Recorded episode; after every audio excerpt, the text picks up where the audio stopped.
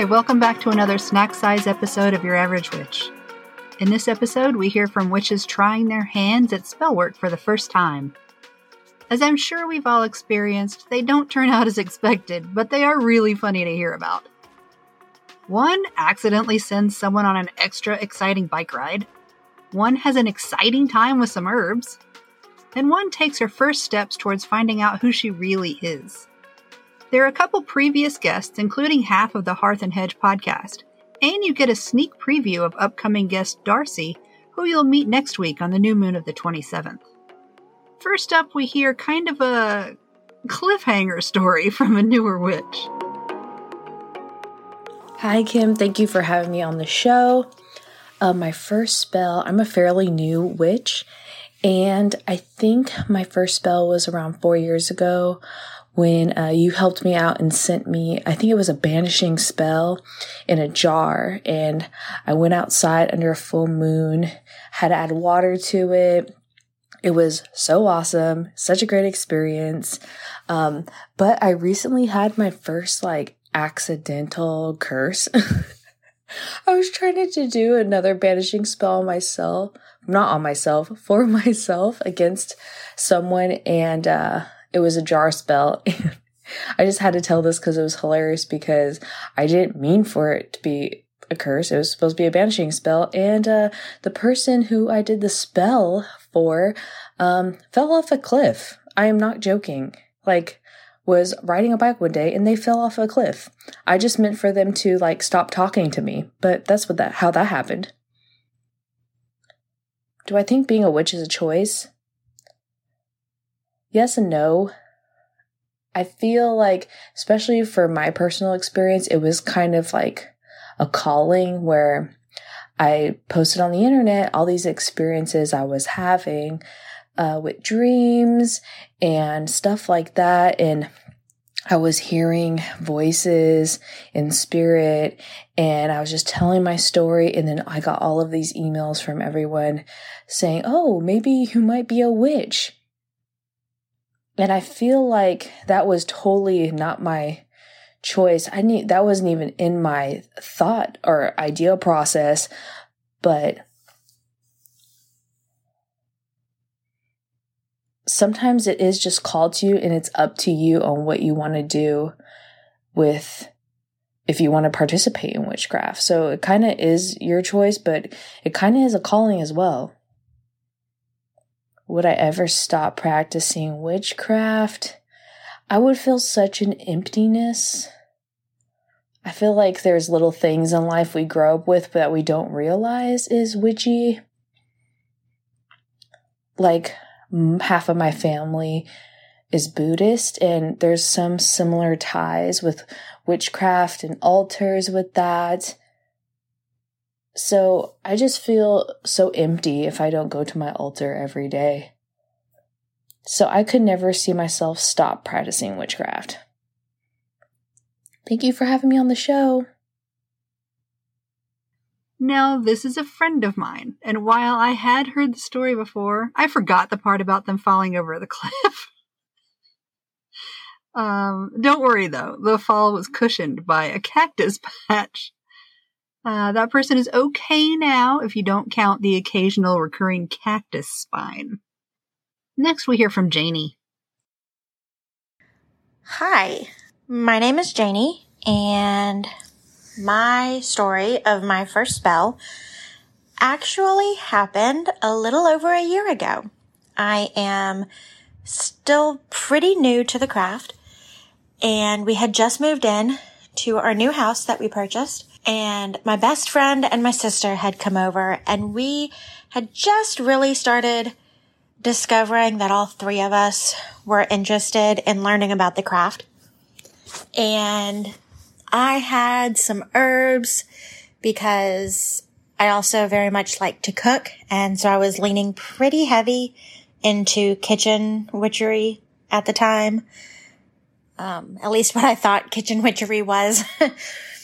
And I had gotten an abalone shell because they're beautiful, and we, for some reason, decided that we were going to burn some herbs. I don't know what our intention was. I don't know that we had one. We had no idea what we were doing, but I didn't want my kids coming in and bothering us, or honestly, I didn't want them to see what we were doing and make fun of us. So we had my bedroom door shut, and we're all laying on the floor, and we put the herbs in, and for some reason, we each put a piece of our hair in, and I don't know what that was about, but we put it all in the abalone shell and took a lighter and lit the herbs on fire.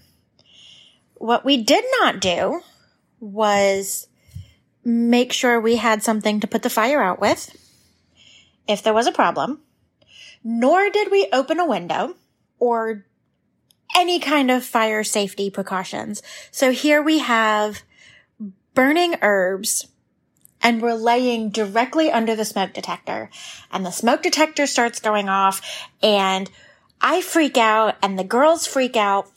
My sister and my best friend freak out, and I pick up the abalone shell, and I don't know what to do with it because the herbs are still on fire, and the smoke detector is still going off, and this room is filling up with smoke, and I drop my abalone shell because I don't know. I got clumsy and I dropped it.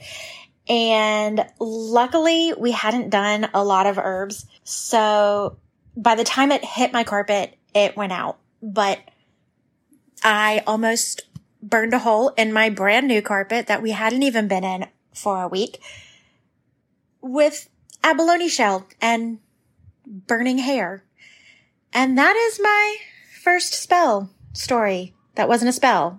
It was just a mess. I'm actually pretty close to Janie since she's one of my patrons, but I had not heard this story before.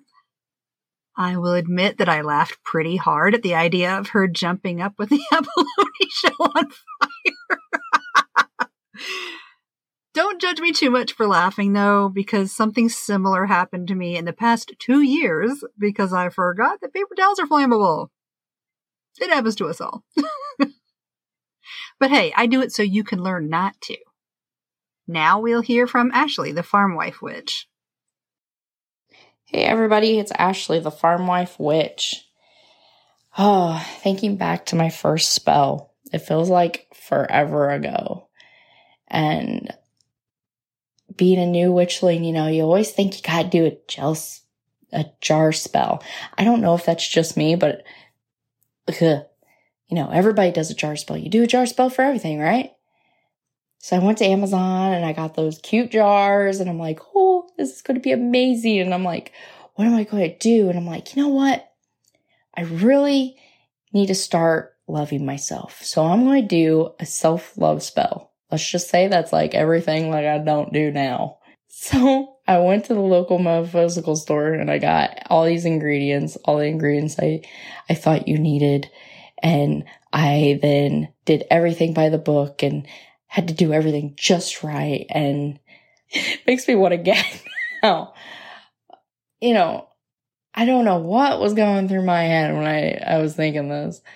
And I go through everything. I go through every single step and make up this beautiful jar. And it is beautiful. I still have it. It sits on my altar. And I did everything. And I get done and I'm so excited. And I'm like, I'm a witch. It's so funny. I can't stop laughing about it now because to me, just thinking back versus what I do now, and all the candle magic I do and how I do everything. And I do not follow a book. Like I do it my way, which is the way to do it. And it's funny now. And days would pass and it's like, I don't think this thing is working. And I'd shake it every day. And it did not go right. I know I didn't do it right. I know something wasn't right. Looking back, well, I'm a fire witch. Of course, this jar spell is not going to work for me. But it does remind me. I keep it so it reminds me that not all spells are going to go right. Something's always going to go wrong. And that's all right. It's perfectly all right. And I'm glad I did it. I'm glad I did something that didn't work because it kept me trying to do something else, you know, to find what I was good at. And here I am now in my box. And now I try to push myself out of my box because all I do is, you know, candle spells. But it's funny looking back and remembering that first spell and going, wow, all I kept thinking was, I'm a witch now. I'm a real witch now. Definitely makes me laugh. I think Ashley's story is a good example of learning self-awareness. Maybe it did kind of work in a way because now she knows who she is and that jar spells are definitely not her thing. And now here's Margot, co-host of the Hearth and Hedge podcast, telling us the story of her first spell and answering the questions, is being a witch a choice? And could you stop practicing witchcraft? Hi, my name is Margot. You might know me as the co-host of the Hearth and Hedge. If not, then hi, my name is Margot. Kim asked me to answer a couple questions on here, so here goes. What was your first spell? Where were you in life? And what were the results? So my first spell that I can remember was back when I was about 16 years old. I had purchased a bunch of, you know, witchy supplies and tools, and I was all excited to get started on my journey. But I was afraid of having my parents come into my room and discover what I was doing and, you know, lose their minds, especially my mom, who actually is a witch. But at the time, she was not about that life when she was with my stepdad. So in order to conceal my activities and my new goodies that I had just purchased, I decided to do a spell to create like a boundary around my bedroom that, you know, couldn't be penetrated. So I remember I used sidewalk chalk and I drew a line across my doorway to my bedroom. And I must have chanted something, you know, that sounded really cool and rhymed because, you know, that was the thing to do. And I don't know, honestly, whether it was successful or not is up to debate because my mom did end up coming into my room and she immediately saw the chalk line. And of course, I got in trouble for drawing on the hardwood floors with chalk. But because she was so distracted by the chalk, she didn't bother to take a look around and see anything else that was going on in the room and bring that up. So it kind of worked. Either that or she was just done with, you know, that much weirdness with me for the day. So you decide if it worked. Second question is, do you feel like being a witch is a choice? Ultimately, yes, I do think it is a choice. Absolutely, people can come from, you know, a line of or generations of witches and be raised into it.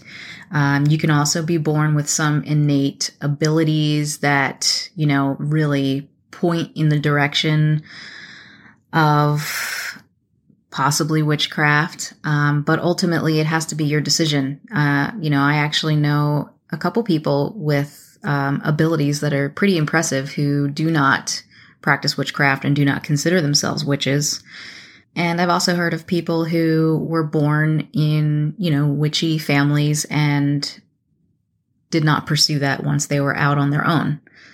I myself was raised in a Catholic household, and despite the fact that I do have, you know, witches in my family, I was not exposed to any of that growing up. So ultimately, it was my choice to go and strike out on my own path and discover all these things on my own. And I think that's the same for everyone, no matter where they come from.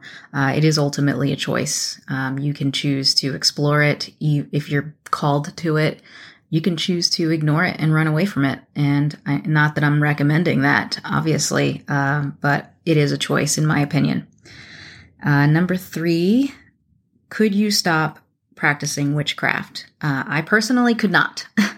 No, it is far too much a part of who I am and my life and my lifestyle. I couldn't stop doing it. Even when I am seemingly standing there in silence doing nothing, there could be something going on in my mind that is basically witchcraft. So the answer to that is no. I couldn't, I wouldn't, I don't want to, don't make me, you can't make me. I guess that's it. I hope that this was helpful, useful, enlightening, inspiring, entertaining, something. Okay. Thank you very much. Bye. I personally always find what Margot says to be helpful, useful, enlightening, inspiring, entertaining, and all kinds of something. Finally, here's Darcy telling us the story of her first spell and how long it lasted. Could you please share your first spell?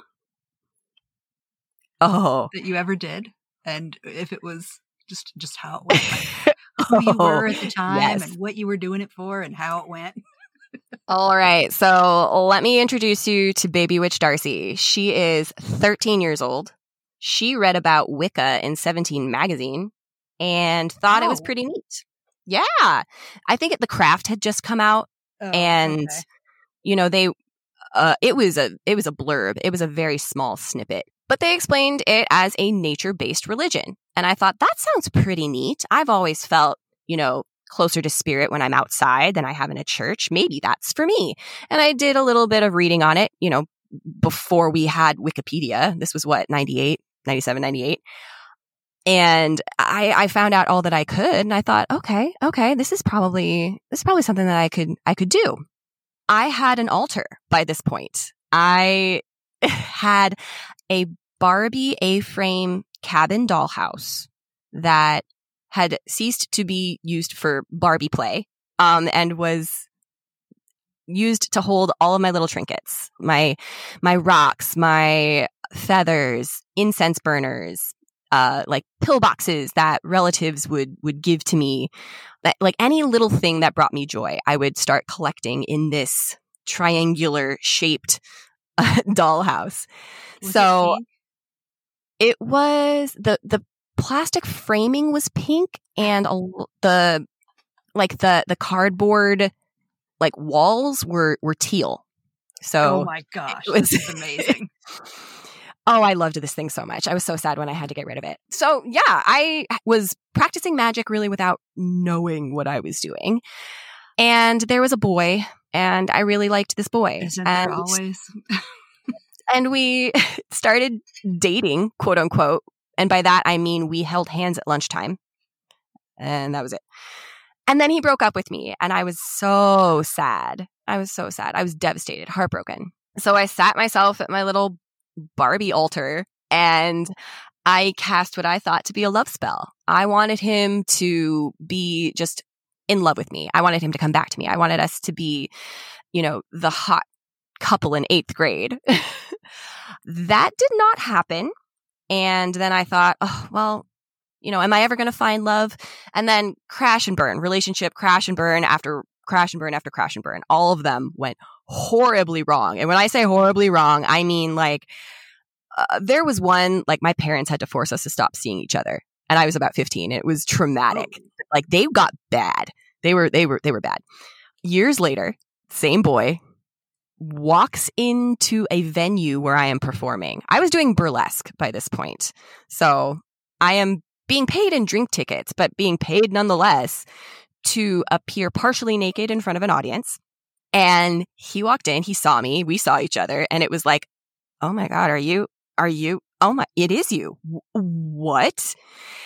And he would not leave me alone after that. He was in my DMs like every day, like, hey, do you ever think about like what could happen if we got? I'm like, I'm in a committed relationship, so no, but it's nice to know that I haven't left your brain. So it kind of worked. This spell, like, maybe kind of worked, but not in the way I expected it to. He and I don't talk now. Like he's we're not Facebook friends at all. I think he's married, probably with kids, so we are not in each other's lives. But it was just really funny to be the object of his obsession for a hot second. Once we were adults, oh, it was so funny. So that was my first spell. I do not condone anyone trying to cast a love spell without knowing exactly what you're doing. If you do it at all, maybe just don't do it at all. Be sure to listen to Darcy's full interview next weekend on the new moon of Saturday the 27th. Also, if you haven't bought your ticket to Anahata's Purpose yet, you need to act fast. As of Friday afternoon, there are only 50 tickets left, and this is not the year you want to miss it. There are 2 live podcasts being recorded. One is Two Geminis and a Leo, and the other one is the Witch Bitch Amateur Hour. There's a full moon ritual, a bonfire, tons of classes, live music every night. There will even be a cereal bar. And yes, I'll be there interviewing people from my own show as well when I'm not eating snacks and crying in the river. And in fact, here is Rachel to tell you a little bit about it herself. By the way, you can get tickets at anahataspurpose.com. Hello. Hi, everyone. This is Rachel from Anahata's Purpose. You've probably heard about this thing that's going down in a few weeks in Pennsylvania. It's pretty cool. It's a huge witchy retreat. If you haven't heard about this, I don't know how you're listening to this now, because that's just weird. It would be really weird if you just randomly ended up on this episode of Kim's podcast and just happened to fast forward to this portion in the episode where I'm sitting here talking about a retreat. But if that's happening to you right now, it's probably a sign that you should come. Just saying. We're gonna do some crying down by the river.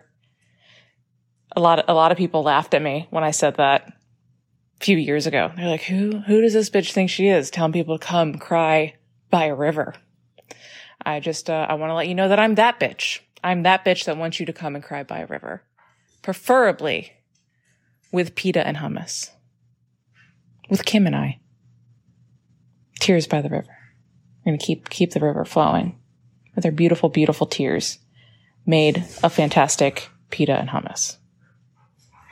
We got some dope things happening. I hope you will be down to join us. Kim doesn't want to talk about this, but I will. She made some dope-ass keychains. Anahata's Purpose keychains. She handmade them. A whole fuck ton. Not really. There's like 100. And they're going to be for sale. She handmade each. She poured her blood, sweat, and her river tears into these keychains. I'm excited about it. I know you're going to be excited about it too. You're going to want one. You're going to see it, and you're going to go, yep, I need that. I'm happy about it. I hope you come. I hope you are able to come to the Purpose in September. And I hope that you say hi. You come say hi to me, and you tell me that I'm a fucking weirdo. All right, that's all. Sorry about my dogs making sounds in the background. I can't help it. I got a couple of them, you know. All right, I love you, and I will see y'all in a few weeks. Again, you can get those freaking awesome keychains and come cry by the river by buying tickets at anahataspurpose.com. Thank you so much, Rachel. I love you. You're my favorite. Thanks again to everyone who contributed to this week's Snack Size.